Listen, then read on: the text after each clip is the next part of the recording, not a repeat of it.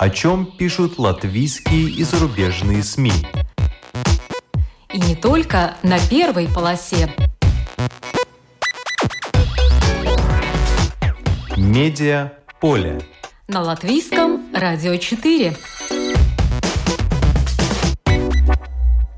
Здравствуйте, вас приветствует Марина Ковалева.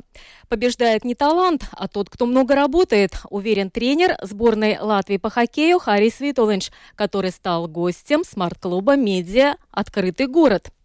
Как усиленные тренировки и настрой ведут к медали? Как неравное судейство может определять исход матча? Почему бронзовая медаль не гарантирует новую работу?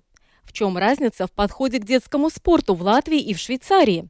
Почему так важна крепкая семья? Это лишь немного из того, что рассказал Харри Свитлендж на встрече, отчета которой буквально в эти дни появится на онлайн-страницах открытого города. Послушаем самого Хариса Виталинша в записи и обсудим услышанное с нашими гостями в студии. Это Татьяна Фаст, главный редактор медиа «Открытый город» и организатор этой встречи. Здравствуйте. Добрый день, уважаемые радиослушатели. Добрый день, Марина. И Олег Сокол, бывший журналист. Первый человек из Латвии, который получил солидную должность в пресс-службе ФИФА, а сейчас прямом смысле проводник в мир футбольного закулисья. Сравним, как устроено в хоккее, как в футболе. Здравствуйте, Олег. Добрый день. Что из сказанного Харриса Виттеланшем на встрече открытого города вам показалось наиболее важным? Что надо донести до общества? Во-первых, меня поразила сама личность Харри. Это учитель с большой буквы, тренер с большой буквы, э, философ, э, афористичный человек с яркой, очень красочной образной речью. Но мне кажется, вот э, больше всего мне запомнилось то, что этот человек буквально в коротком в короткой формуле смог разложить вот эту формулу победы, из чего она состоит. Олег, я поддержу, я больше скажу, что мне бросилось в глаза не что он говорит, а как он говорит. Это взрослый, умный, рассудительный человек, которого бронза не выбьет ни на миллиметр из колеи. Вот об этом всем мы поговорим, но сперва по нашей традиции обзор некоторых других публикаций. Архив Ротенбергов. Совместное расследование важных историй из 16 мировых СМИ – как путинские олигархи сумели сохранить зарубежные дворцы и продолжили тайно вкладываться в активы на Западе, несмотря на санкции. Архив Ротенбергов – это утечка более 50 тысяч файлов, включая почти 30 тысяч электронных писем и около 12 тысяч документов, которые проливают свет на то, как известные российские олигархи братья Аркадий и Борис Ротенберги прятали свои компании, недвижимость, яхты и самолеты за спинами фронтменов, которые помогали им обходить западные санкции. Источник, попросивший об анонимности по соображениям безопасности, передал важным историям этот архив. Этими документами инициаторы расследования поделились Monde, Forbes, The Times и другими медиа. Все вместе они несколько месяцев работали над утечкой, чтобы одновременно публиковать свои расследования. На сайте и в YouTube-канале самих важных историй опубликованы четыре материала этого дела. Фронтмен для приближенных Путина, Тихий голландец, как старшая дочь Путина связана с деньгами Ротенберга – Пишут о том, что австрийский дом, где часто видели дочь российского президента Марию Воронцову, был куплен фирмой, получившей миллионы евро от компании Аркадия Ротенберга. Любимые активы, как женщины Ротенбергов спасают семейные гнезда. Господин Никто, как друзья Путина скрывали свои связи с бизнесом.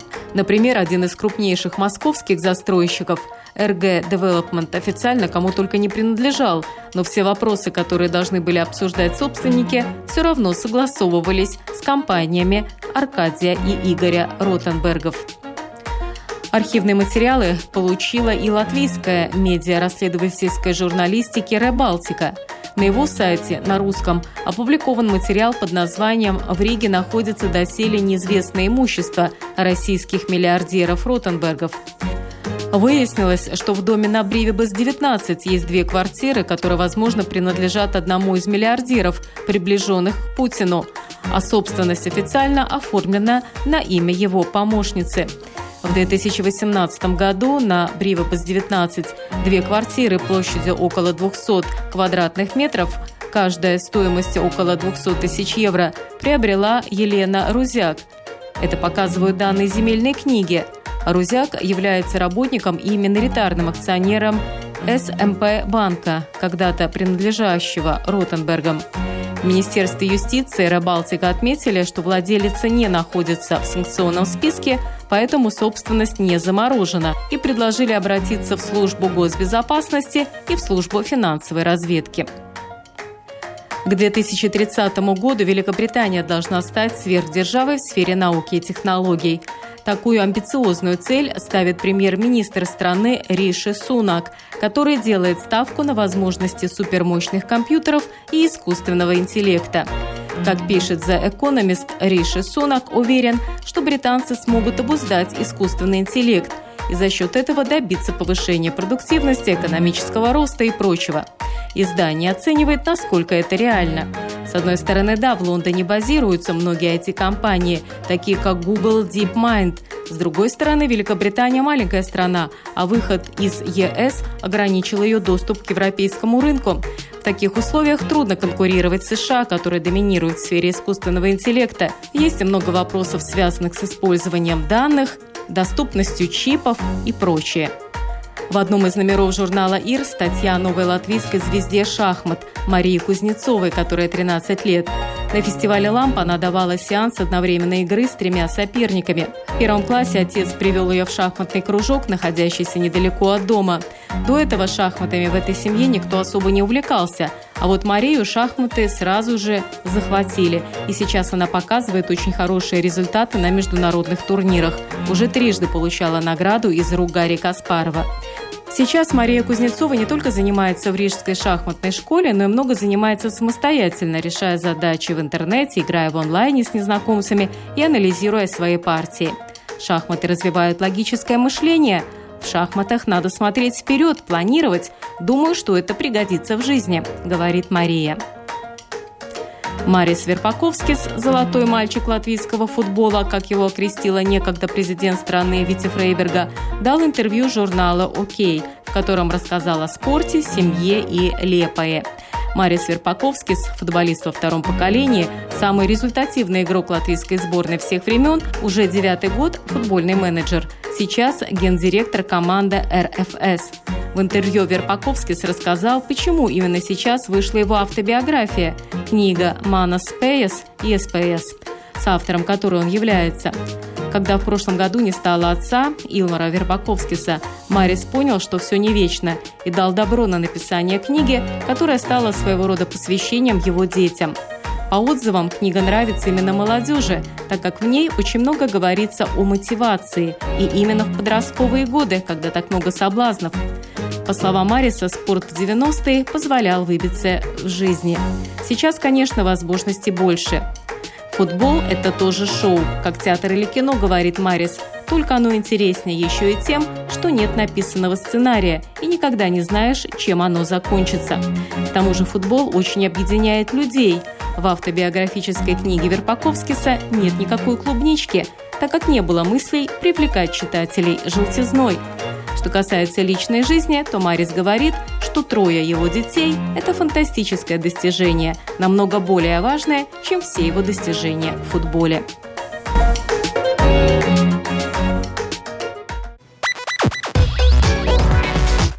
Медиа поле. На латвийском радио 4. Получается. У нас в гостях сегодня Татьяна Фас, главный редактор медиа «Открытый город», и Олег Сокол, бывший журналист, а сейчас проводник в мир футбольного закулисья. Мы обсуждаем встречу с Харрисом Виталиншем, которая произошла в смарт-клубе э, медиа «Открытый город». Татьяна, насколько легко было заполучить такого гостя, причем в такой момент, когда бронзовая медаль и, естественно, тренер сборной Латвии буквально на расхват? Да, это правда. Я сама удивилась, э, что у меня, у меня э, это получилось. А задумала я это на 29 мая на площади перед памятником свободы, когда увидела эту команду, увидела это ликование всеобщее, где э, просто не пробиться было к хоккеистам, но издалека можно было увидеть, боже, эти счастливые лица и самих игроков, и болельщиков. И вот я тогда подумала, а почему нет? И что вы думаете, когда мне нашли телефон Харри, то буквально с первого звонка он взял трубку И я рассказала ему про клуб, э, и он сказал, ну почему нет? Э, правда, сейчас я в Швейцарии, а через несколько дней буду в Риге. Звоните мне. И вот он приехал в Ригу через неделю. Я позвонила, и он сказал, хорошо, договорились, когда, где, э, во сколько. И никаких проблем, насколько контактно, легко, быстро он идет общаться с незнакомой аудиторией. То есть он заворожил весь, всех членов нашего клуба, которые видели большинство его впервые живьем. И он настолько легко общается, такой контактный, такой открытый, искренний человек, что в него влюбились не только женщины, но и мужчины тоже. То есть посредничество Кирова Липмана, который был тоже э, гостем этого клуба, не потребовалось? Не потребовалось. Я обошлась, да, без Кирова, хотя он э, был очень рад видеть Хария. Он вспоминал историю, которая еще случалась с его отцом, которого хорошо знал Киров. Вообще у Хария же легендарная биография. Он потомственный хоккеист. Наверное, единственный в Латвии.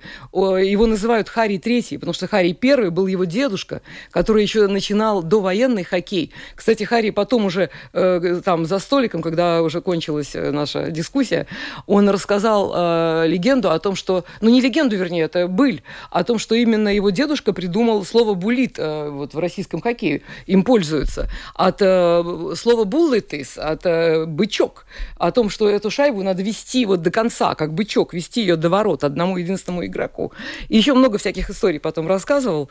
Э, но вот э, Акиров, как вспоминал его отца, а у Хария тоже масса историй о том, как путали его с отцом.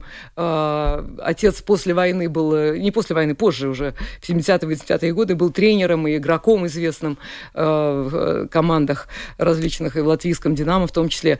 И вот и Харри рассказывал, как однажды ему, позва... когда его пригласили выступать вместе со знарком, э, руководить командой, тренер, быть тренером, то раздался звонок, и э, кто-то незнакомым голосом спросил, Харри, как я рад, что ты снова у нас, э, давай встретимся, мы так давно не виделись. Тот говорит, ну, мало ли, так сказать, кто из знакомых, кого я не помню. Хорошо, давай, давайте встретимся. А где? У Большого театра.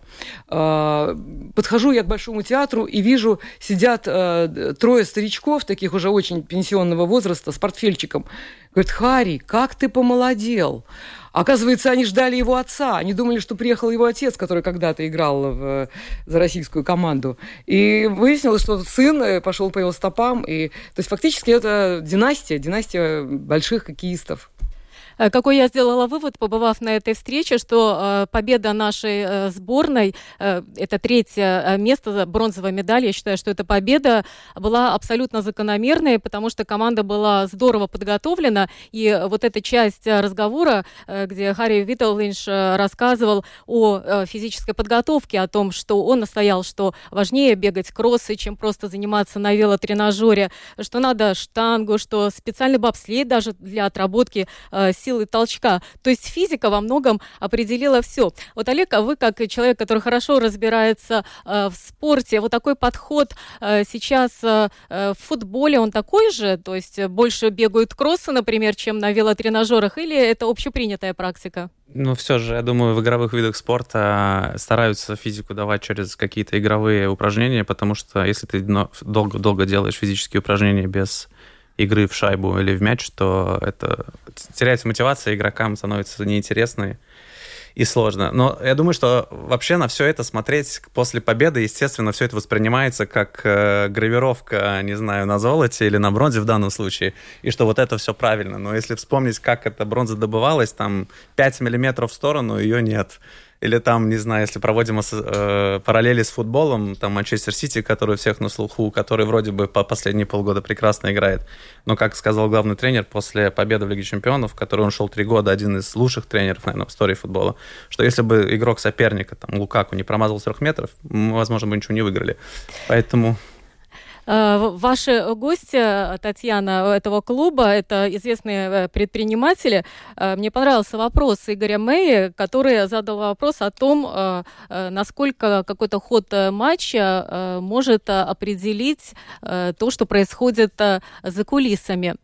А, Он да. о судьях говорил, о том, что судьи не всегда бывают объективны, и спросил, ну, это, это когда решается, во время матча или до того? То есть вот, вот эта э, закулисная как бы договоренность, договорняк, как говорят грубо, да? А, и Хари рассказал, что все не так просто. Все да. не так просто, что существуют какие-то договоренности, что ставка всегда делается на сильных, на топовые команды. А вот такие вот, как бы, как выскочки, как латвийская, они очень часто, ну, необъективное отношение испытывают на ну, себя. даже скорее не договоренности, а есть разные нюансы, как можно влиять на ход игры. Давайте послушаем, что рассказал сам Харри Свитович на этой встрече. Это, конечно, небольшая цитата. Полностью, я думаю, вы сможете прочитать это потом Э, на медиаресурсах открытого города. В третьем периоде было достаточно моментов, чтобы удалить Канаду. Я говорю, почему он этого не делал? Не делал, потому что он не хотел дать кому-то предпочтение. Если вы помните, там э, вот Волынскому дали обоюдное удаление, когда он из-за ворот вылезал под воротами, канадец его повалил, и судья принял решение обоюдное дать. Я говорю, почему вы сделали обоюдное? Я понимаю, вы не хотели дать нам 5 на 3 вариант. Вы, если бы мы забили 5 на 3, мы бы Канаду обыграли. Вы хотели эту игру выровнять, чтобы сами игроки на поле решили исход игры. Мы это восприняли. Был момент, когда Шилов по рукам два раза ударили, судья стоял рядом, он не дал две минуты, потому что игра уже перешла черту 10 минут, осталась как бы концовка, мы поняли, что судья ударять больше не будет, мы играем до последнего. Мы были как бы в одну шайбу проигрывали, мы знаем, что будем биться до конца и все. И тут за три минуты судья удаляет э, у нас игрока, который как бы был толчок в спину. Но таких толчков в этой игре было, мы посчитали, что уж шесть. И ни разу не было свистка. Я говорю, почему вот вы ломаете игру, не доиграв ее до конца. И у меня единственный вопрос. Если вы так решили, что исход игры должны играть игроки, но дайте игрокам до конца играть. Я понимаю, перед воротами, в пустые ворота ты бросаешь, и ты там сбиваешь, там по голове бьешь, и тогда опасно. Но если она в углу, где-то за воротами, я говорю, это же, это игра, вы же сами понимаете. И они как бы там начали там, как бы на маленькие нюансы, я говорю, я не хочу общее обсуждать. Если мы так будем, моментов найдем 100, 100 моментов, мы найдем, где было, где не было, и также нас упустили. Я говорю, ну не ломайте тогда эту концепцию игры. Если вы играете, ставите какой-то принцип судейства, тогда оно должно быть ровным. И был еще один момент на этом чемпионате мира, когда мы играли со шведами. Если помните, э, Балцер столкнулся в чужой зоне с Аблсом, по-моему, и Балцер еле-еле так укатился на, на скамейку к нам.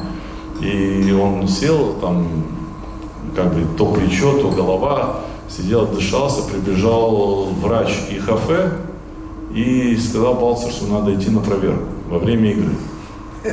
Он у меня убирает лучшего игрока со скамейки игры, со скамейки во время игры. Балцерс уходит, потом Балцерс через минуты 2-3 приходит назад, и врач говорит, 10 минут он не имеет права играть, чтобы определиться, как он будет. Потом он может играть. Приходит следующая игра с Канадой. Канадец лежит на льду. Все, все врачи выбегают на лед, э, снимают, э, выдвигают канадца на скамейку. Я говорю, почему в этот момент не прибежал врач ИХФ канадцу и не проверил его на состояние здоровья? На следующей смене канадец вышел, играл. Я говорю, почему такие двоякие просто законы ко всем? Я говорю, вот это моменты, которые ну, не хотелось бы видеть. Не в том, я говорю, я не хочу там обсуждать, было, не было, но вы тогда выравниваете со всеми командами одинаковый уровень судейства, чтобы все команды хотя бы надежда была в наших руках, чтобы мы сами могли бороться за победу или хотя бы стараться ее выиграть, но не ломать ее в концовке игры. Скажем, всегда всем нравится такой, как бы, вот такой, как бы мы выпрыгнули, да, оно дает чемпионату такую, такую ягодку да, на торте, что вот команда Латвии, которая всегда боролась там за 10 за 11 вдруг в призерах, да. Но в целом, конечно, э, я думаю, все люди ХФ, они всегда хотят видеть на, на высоте топовые команды, потому что это уже показывает уровень чемпионата мира. Очень много дискуссий идет, стоит ли каждый год проводить, не стоит, может, как футбол там 4 года и так далее. Потому я думаю, ИХФ держится на этом, чтобы показать, что если сейчас появится, скажем, больше команд, вот как сейчас. Считайте, если бы мы выиграли Канаду, Германия и Латвия играли бы в финале, да? Это был бы, ну, такой, скажем, чудо, да, и все бы сказали, первое, что говорили, другие виды спорта сказали, да, уровень чемпионата мира по хоккею не нужен. Хотя никто не понимает, что эти команды, как Германия, мы, там, они подравниваются. Мы, мы, мы-то добавляем. Не то, что они плохо играют. Они также НХЛовцы приезжают. Просто у нас у кого-то характер, у кого-то все равно уровень поднимается. Олег, а вам, а, как специалисту вообще в сфере спорта, вопрос. А что бы было, действительно, если в финале играли Латвия и Германия, насколько это бы возможно, снизило бы интерес, если учесть, сколько жителей в Канаде и сколько тогда бы смотрело э, телевизор. И, может быть, эти канадцы не стали смотреть бы телевизор, если свои не э, играют э, за медали. Как вы думаете? Я не думаю, я не знаю, честно скажу, какие цифры телерейтинги в Канаде на этот матч. Подозреваю, что не сильно высокие, потому что, во-первых, НХЛ не закончился на тот момент. Во-вторых, время все же вечерний Э, европейский матч это утреннее канадское время, не самый удобный выходного дня для просмотра хоккея. Так что не думаю, чтобы это сильно повлияло. Можно на это с другой стороны. С одной стороны, конечно, да, можно согласиться. С другой стороны, можно посмотреть, что появляются новые команды, становится интереснее, разнообразнее. Там есть игроки и, э, и из НХЛ. Там есть на что смотреть. Татьяна, а вы что думаете? Ну, э, я просто слушала Харри, я мало что, честно говоря, в этом понимаю, но когда я слушала Харри, то я э, с ним соглашалась, что действительно э, латвийской сборной было труднее, скажем, пробиваться наверх, чем любой какой-то себя уже проявивший.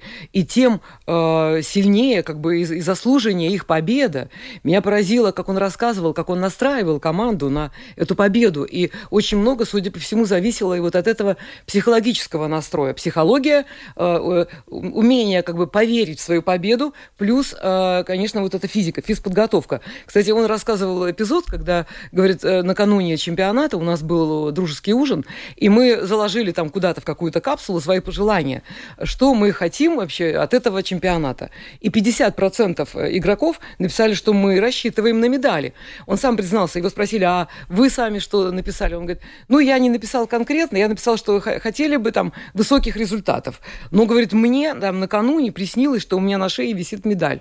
И вот прямо сон в руку. И вот эти медали они все-таки завоевали. Да, это потрясающая история. Э, Олег, а еще один вопрос. Э, то, что мы слышали, Харрис Витулович сказал, что уже ведутся дискуссии о том, что, возможно, чемпионаты мира по хоккею надо проводить раз в 4 года, как в футболе, или, может быть, реже, но в любом случае не каждый год. Что это может дать, на ваш взгляд? Кому? Давайте вот Хоккею, конечно, хоккею. хоккею. Я думаю, что чемпионат мира станет значительно более э, респектабельным и богатым турниром, если он будет проводиться раз в 4 года. Давайте сравним, опять же, хоккей и футбол, где чемпионат мира проводится в футболе, да, пока что, и надеюсь, так останется раз в 4 года. Э, если у кого-то какая-то травма или какая-то проблема, все стараются вылечить ее, жертвуют очень многим только ради того, чтобы в сборной сыграть на этом турнире. Он очень редко, и победа в нем ну, это совершенно другой статус игрока. Смотрите, тот же Месси. Да. Э, до чемпионата мира и после победы на чемпионате мира разный статус, даже у Месси. В хоккее чемпионат мира, и даже сейчас у нас был там тот же Земгус Гиргенсонс, который отказался играть, потому что ему надо восстанавливать здоровье, не потому что там он не патриот или что-то еще. Он знает, что он через год может сыграть или через два. А если он знал бы, что раз в четыре года, я думаю, что он бы точно поехал. За четыре года и стареют люди, они же выходят из спорта. Это тоже для них, ну, как бы потеря. Э, Огромная. Потеря формы. Плюс, когда раз в четыре года, ты больше денег можешь привлекать, соответственно. Вот, вот, вот мне хотелось задать вам вопрос поподробнее, чтобы вы рассказали, почему это э, повлияло бы на больший приток денег? Потому что когда реже турнир, больше интерес, соответственно, больше спрос на рекламу, соответственно, выше цена контрактов. Э, э, все просто. И, соответственно, призовые игрокам и командам и федерациям совершенно другие. Это, к слову, могло бы помочь каким-то образом, и, и, и я думаю, что развитию хоккея в Латвии, который с точки зрения клубного хоккея на, к сожалению, очень низком уровне, даже если мы сравниваем с тем же футболом. А, Федерация футбола Латвии в год от ФИФА, которая проводит чемпионат мира, получает 3 миллиона. Да? А от УЕФА, которая проводит чемпионат Европы, является более богатой организацией – получает еще там почти 8 или 9 миллионов. Но для хоккея это невиданные деньги, в том числе и потому, что структура хоккея более, на более низком уровне, чем футбольная. А вы, кстати, на этой встрече э, мне сказали, что вы не согласны с Олегом Буровым, нынешним э, депутатом Сейма, э, бывшим мэром Риги, который говорил, что в Риге вот могут финансировать как, средствами самоуправления только там одну хоккейную школу. И вообще речь шла о том, что какие претензии вообще государству к самоуправлению, ведь хоккейные клубы, это частные клубы, пусть сами там крутятся, деньги себе зарабатывают. Вот что вы хотели возразить тогда? Ну, во-первых, напомнить функцию государства, для чего она существует, да? Для развития хоккея и футбола. Не, не, и вообще общество, общество, ну, без да? общества. Конечно, спорта, то, спорта тоже, здоровых через людей. хоккей и да. футбол, да. Я согласен с тем, что... Не согласен, точнее, с тем, что деньги прям, прямым образом из самоуправления, то есть из наших с вами налогов, там в хоккей или футбол вкладывать не самое разумное. Куда более разумное создавать условия для бизнеса, для того, чтобы они вкладывали деньги, либо через налоги, либо через какие-то э, упрощенные и там, не знаю, другие выгодные программы, их, их существует немало. Не надо изобретать велосипед. У нас политики любят говорить, посмотрите, как в других странах, и давайте сделаем так же. Но вот это тот случай, когда можно так сделать. Ну, кстати, Хари говорил о том, что у нас действительно неправильно э, создана вот эта система подготовки хоккеистов, потому что у нас ставка делается на лидерскую команду и на то, чтобы мальчики э, стремились в эту лидерскую команду попасть. А потом этой лидерской команде, он говорит, не с кем играть. Он привел пример, по-моему, команду Земгала, есть такая команда, которая заключила э, договор с Финляндией и играла с финнами, но потом финны взяли, так сказать, и отказались от этого договора. И этой команде лидеров не с кем было играть. Поэтому он считает, что нужно выравнивать вот это хоккейное образование, чтобы ребята э, ну, разносторонне развивались и чтобы были интересными чемпионаты, э, латвийские чемпионаты, чемпионаты страны. Да, мы об этом а, еще поговорим. У меня есть э, вопрос, еще один вопрос э, коллегу. Я заглянула в Facebook, потому что видела, что вы болельщик, ходили на матчи, и меня заинтересовала э, такая ваша надпись, запись. Еще приятнее по-человечески, что эти парни, речь идет о наших хоккеистах, стали перед началом матча США, когда один из братьев Букарцев на раскатке перед, на секундочку, своей самой важной игрой в жизни с улыбкой накидывал шайбы детям, облепившим стекло за скамейкой нашей команды. Как человеку из футбола на такой смотреть крайне непривычно и очень приятно. А что непривычного? Чем отличается здесь футбол от хоккея? Э, если коротко, я думаю, почему-то средний уровень э, человечности в хоккее и простоты, он выше, чем, чем в футболе. Можно долго дискутировать, почему так. Э, но вообще в футболе, если у тебя самый главный матч в жизни, ты на него выходишь, ты обычно видишь очень сосредоточенные, очень-очень сильно лица. А здесь ребята с улыбкой, с улыбкой перед матчем за бронзу, ничего выше, скорее всего. Я надеюсь ошибиться. Но там участия игроков не будет уже. И все равно это было очень-очень позитивно и расслабленно. Мне кажется, что это тоже идет все-таки от Хариса Виталенша, который, мне кажется, очень болеет за детский юношеский спорт. Его волнует, что там будет. Вот это наше подрастающее поколение. Давайте послушаем э, фрагмент э, записи с этой встречи в смарт-клубе «Медиа Открытый город», где он говорит именно о разнице в подходах, о том, о чем Татьяна уже начала говорить. Послушаем самого Хариса Виталенша. Ну, я могу больше сравнить со Швейцарией, да, потому что я там да, играл долго, работал тренером и живу, и общаюсь э, с командами разными, как они. Знаете, там э, никто не хочет выращивать профессионалов. Там люди просто хотят, чтобы ты занимался спортом. И этого, скажем, э, такого давления от, от, от родителей ни у кого нет. Там родители привозят своих э, сыновей, они не с мыслью, что он вырастет звезд, звездой НХЛ. Они приводят, чтобы он просто занимался, чтобы у него было что-то, что делать. Вы должны понимать, что ребенок, если он там 12 лет, он не может тренироваться 6-7 раз в неделю. Он не может этого. Все мы хотим, чтобы вот, вот в свое время, вот я там 80-е, 70-е, нас вот это время прошло. Нужно работать на качество, а не на количество. А мы все, понимаете, ребенок, если он 10 лет или 12 лет, он работает, тренируется по 6 раз в неделю, где его вы, вырастить? Чем? Дней же 7. Сколько вы хотите? 9, 10, 11 тренироваться. Понимаете, наступает время, где-то 16 лет, и ему надоело на хоккей. За границей, э, вот я был, у меня была команда 12 лет. Мы тренировались три раза в неделю. Я сначала тоже пришел там с энтузиазмом, О, как так ты? Они говорят, а что вы хотите? Ну как, мы же там поедем на международной арене, там какие-то турниры, мы же там провалимся. А нам это не надо. Нам надо, чтобы мы здесь играли, чтобы ребенок был счастлив. Потому что жизнь в 35 не заканчивается, она только начинается. А что он будет делать после 35, когда он закончит играть в хоккей? Образования нет, он все время хоккеем, хоккеем, хоккеем. Я не говорю, что хоккей не надо, но это, это надо сбалансировано, понимаете? Там вот я шел на тренерские курсы в Швейцарии, они говорили, что 12 лет ребенок должен, должен заниматься хоккеем, ну если это его, обязательно заниматься еще каким-то видом спорта или деятельностью, танцами, пением, любым спортом. Он должен, должен оставаться временно в социальную среду. Это в своем месте, где он живет, э, чтобы он не выпадал из этого, скажем, дворового общения с детьми, чтобы он не был все время занят за, за пределами, чтобы он там тоже чувствовал себя как себя. Должен уделять время учебе и уделять время семье.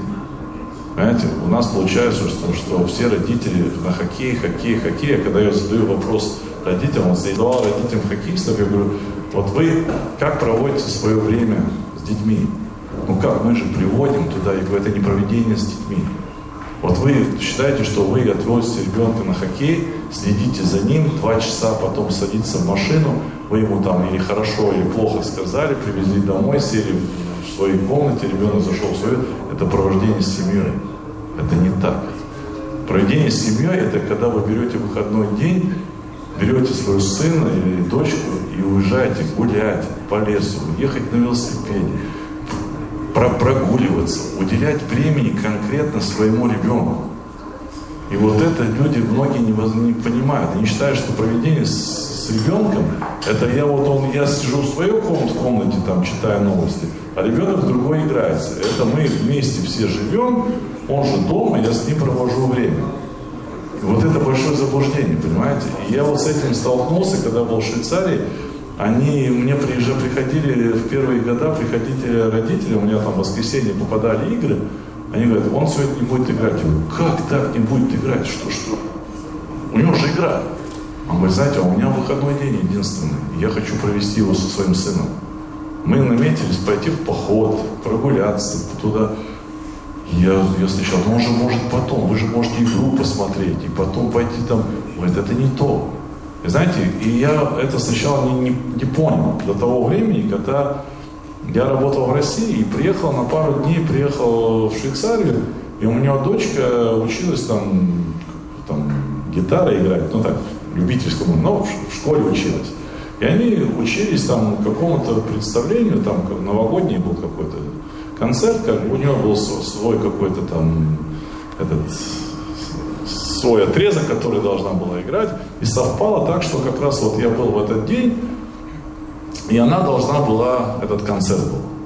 Сначала я так думал, пойдем на концерт, посмотрю, как она там играет. Потом я думал, я же нахожусь лишь два дня. Я буду свою дочку видеть только издалека.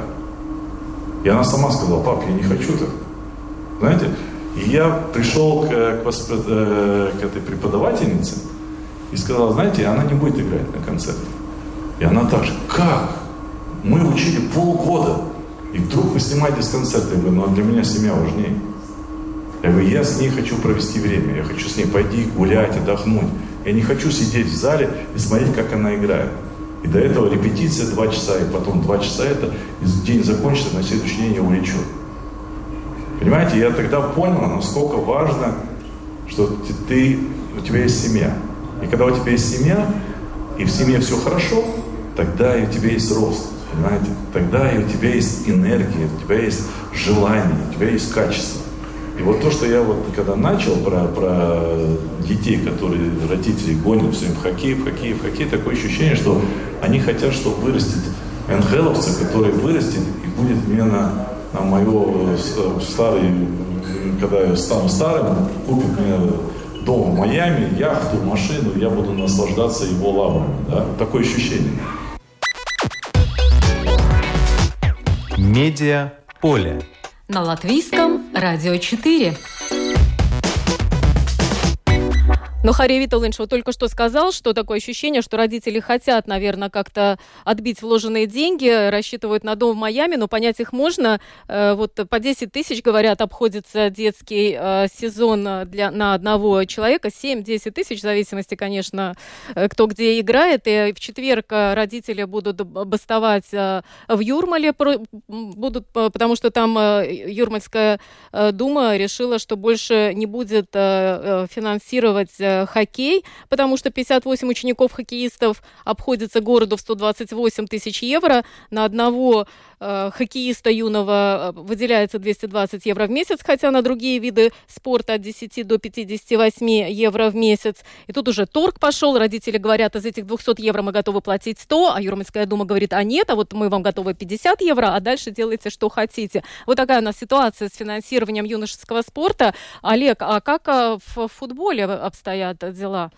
Как-то решают же проблемы, есть богатые клубы. Почему такая разница, на ваш взгляд? Э, разница в бюджетах, вы имеете в виду? Да, вообще в подходе. Я думаю, что глобально так подход, в принципе, одинаковый. Ни там, ни там денег не дают. Ну так, если глобально взять и не размениваться на какие-то частные ситуации, да.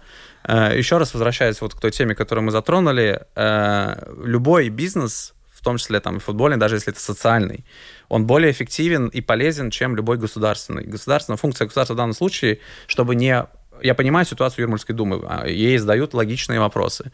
Почему я вот не хочу, чтобы мой ребенок занимался хоккеем, почему вы даете туда денег больше, а вот хочу, не знаю, гандболом или там еще чем-нибудь.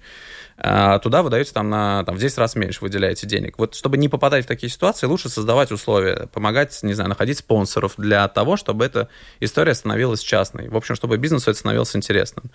А, отвечая прям прямым образом на ваш вопрос, э, я думаю, что, опять же, структура в футболе более ясная, более понятная. Это, надо признать, более дешевый вид спорта для старта, более массовый. Э, но при этом все равно клубы благодаря, э, думаю, все-таки настаиваю, что структура ясная и понятная в Европе, нам в этом плане очень повезло. Очень понятно, как ребенка от малого возраста за сравнительно там, небольшие деньги довести до, до, до топа, если он мотивирован, физически готов трудиться там и так далее. Ну, несколько этапов этой структуры. Как а, ну, можно ты повести приходишь ребенка? в частную, ты приходишь в, в футбольную школу, там, не знаю, на вот, от самоуправления или частного клуба. Э, ну, еще раз, я настаиваю, что должно быть частное э, финансирование в первую очередь. И дальше ты переходишь по ступеням. Ты в детской команде, потом там У8, потом У9, У10. Постепенно растешь. Дальше ты можешь перейти в более сильную академию. У нас в футболе их достаточное количество. Э, дальше ты можешь, э, начинаешь играть в международных турнирах. Э, ну и как-то так это происходит. А в хоккее что по-другому? У нас есть сильные профессиональные команды. В хоккее, если ты хочешь стать топовым футболистом, тебе обязательно нужно уезжать куда-то, чаще всего в Америку, потому что там система выстроена таким образом, что ты можешь учиться и, и, и, и тренироваться, и в каком-то более позднем возрасте сделать выбор. Uh, у нас в хоккее, я так понимаю, ты тебе вот все лежит на родителях, на бабушках, на То дедушках. дороже, видимо, далее. все дороже. Дороже и сложнее. Намного. Нету да. такого, что вот я отдал ребенка в 8, и там в 8 или, не знаю, в 7 вечера забрал, он и потренировался, и поел, и, и поучился, и все у него хорошо. Что меня удивило, что даже наши хоккеисты, завоевавшие сейчас бронзу, э, не вправе там рассчитывать, что на них посыпятся прямо золотые там какие-то предложения. Э, как сам Харри Светович сказал, потому что, во-первых, все клубы к этому времени уже укомплектованы, а кроме того, есть такое сомнение, что не факт, что если он один раз тут хорошо сыграл на каком-то турнире, что он повторит этот успех. То есть это даже не открывает нам дороги в мир нашим хоккеистам хоккеистам уж прямо так вот зеленую дорожку никто не выкладывает. Если он хорошо сыграет на чемпионате мира по футболу, он точно уедет в более сильный клуб. Но, но он, мне понравилось, что он сказал, что они на этом не остановятся, что они будут э, тренироваться дальше и готовить, так сказать, какие-то успехи, успешные результаты и дальше. То есть это еще не вечер. Ожидания сейчас выросли, так что если да, не, не да. будет таких результатов, будет разочарование больше. С другой стороны, он э, готов к тому, что и победы тоже могут не сыпаться им на голову, безусловно. Он говорит, спорт это такая вещь, это Э, американские горки. Сегодня ты выиграл, сегодня шайба, так сказать, попала в ворот, а завтра она, может да, быть, отрикошетила, и все, и ничего у тебя не вышло. Поэтому он говорит, мы, спортсмены, и особенно тренеры, всегда должны быть готовы и к победам, и к поражениям. Э, рассказывал случай, когда буквально после того, как они выигрывали чемпионаты, он терял работу вместе со знарком. И говорит, и мы оказывались на улице и были безработными, э, совершенно как бы незаслуженно. Но, тем не менее, такова спортивная жизнь. И он э, морально к этому готов. А, в любом случае, конечно, хорошо, когда дети, подростки чем-то занимаются, станет этой профессией, не станет этой профессией, но мотивация делать что-то, а не просто шататься по улицам, сидеть в телефоне или э, играть в какие-то стрелялки, э, все-таки э, должна быть. И вот, Олег, мне кажется, то, чем вы сейчас занимаетесь, э, проводник в мир футбольного закулисья, это, э, может быть, кого-то вдохновит заняться спортом. Расскажите, чем, э, что это у вас сейчас за проект? Я думаю, что вдохновить совершенно точно. Мы это видим по тем экскурсиям, которые мы проводим. И вот мы недавно последнюю проводили на матче сборной Латвия-Турция. И когда ты видишь глаза ребенка, а вместе с ними родителя, это как раз-таки то, собственно, о чем вы говорите, мотивация оказаться частью чего-то очень большого. А, а она что за экскурсия? Ребенка... Да, я, я расскажу что Мне кажется, что это впервые в Латвии. Я, во всяком случае, раньше не читала, э, что э, можно записаться вот на такую экскурсию. Э, информация есть на матче Day Pass на экскурсию буквально вас это не просто раздевалка. Давайте Олег нам лучше расскажет. Да? Но это действительно первый раз в Латвии или, или я ошибаюсь? Это, первый раз в Латвии, не только в Латвии. То, что мы искали, мы вообще нигде аналогов э, пока что не нашли. Либо мы плохо искали, либо их нет. Но я, может быть, шаг назад сделаю. Ну, на формулу, мне кажется, можно, да? да? Даже прокатиться говорим. дают. Да, да. Мы, да. Мы, мы, мы про футбол говорим. Смотрите, э, вообще, помимо футбольного закулисья, я занимаюсь организацией футбольных матчей, и вместе вот с партнером мы это делаем там уже какое-то количество лет.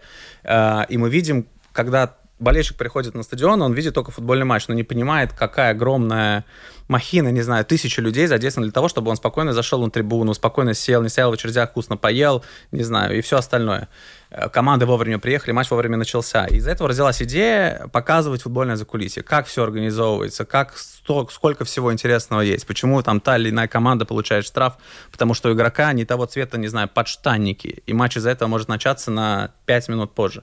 Это факты из вот нашей, нашей работы на, на, на УЕФА, и мы можем рассказывать и рассказываем это здесь. Суть очень простая перед тем, как матч начинается, прямо перед началом матча, там за часа два, мы приглашаем гостей вот на организационную сторону матча. Мы заводим в раздевалку команды, которая уже готова к матчу. Она там уже лежит форма, в которой игроки будут лежать, команда вот-вот приедет, и мы показываем, как это все устроено, потому что кит-менеджер, так называемый, приезжает заранее.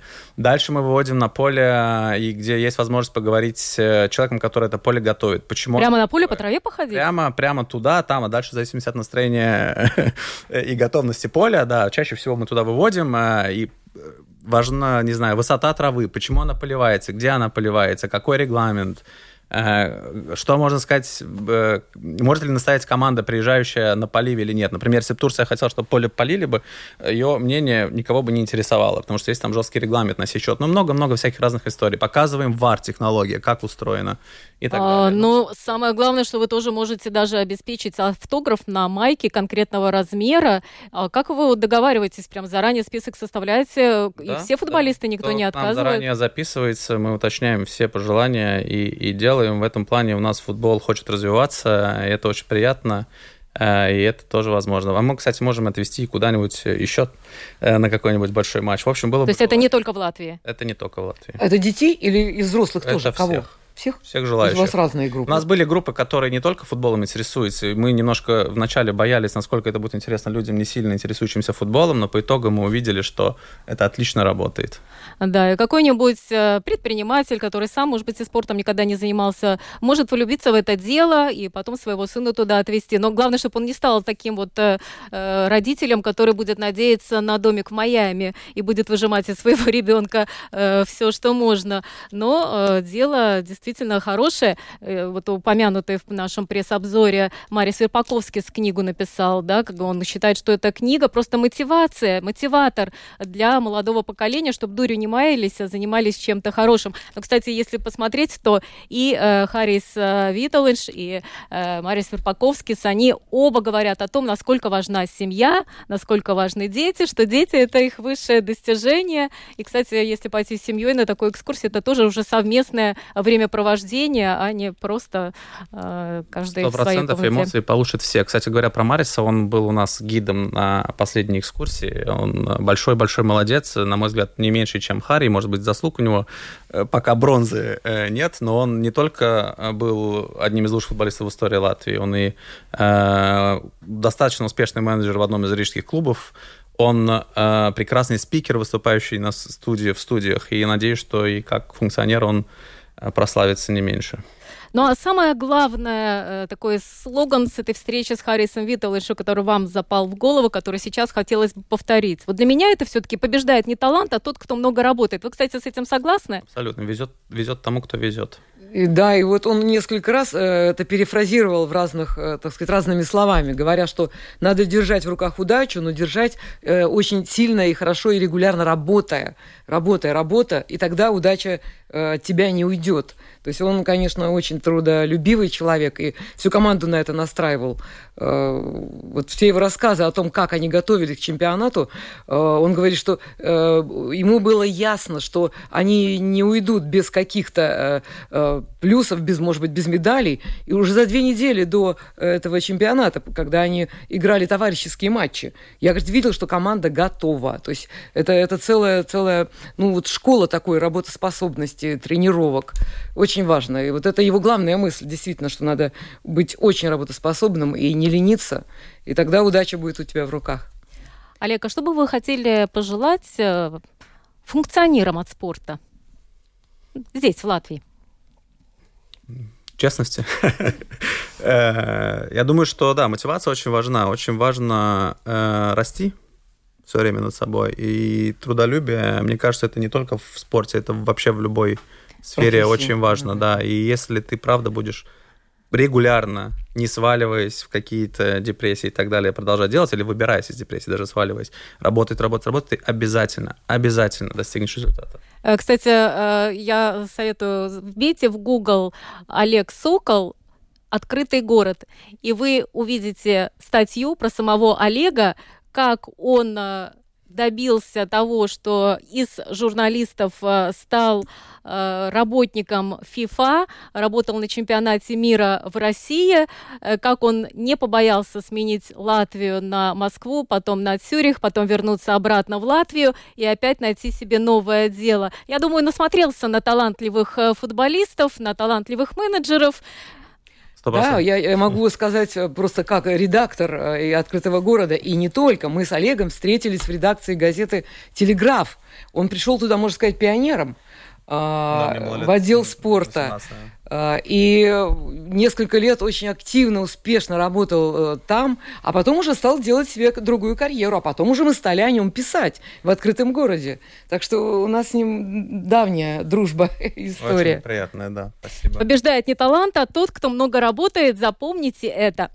Спасибо. Сегодня в нашей программе приняли участие Татьяна Фас, главный редактор медиа «Открытый город», Олег Сокол, проводник в мир футбольного закулисья. За операторским пультом была Яна Программу подготовила и провела Марина Ковалева. Спасибо за внимание. Всего доброго. Всего доброго, спасибо.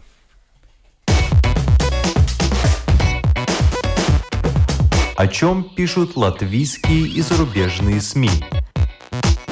И не только на первой полосе. Медиа поле. На латвийском радио 4.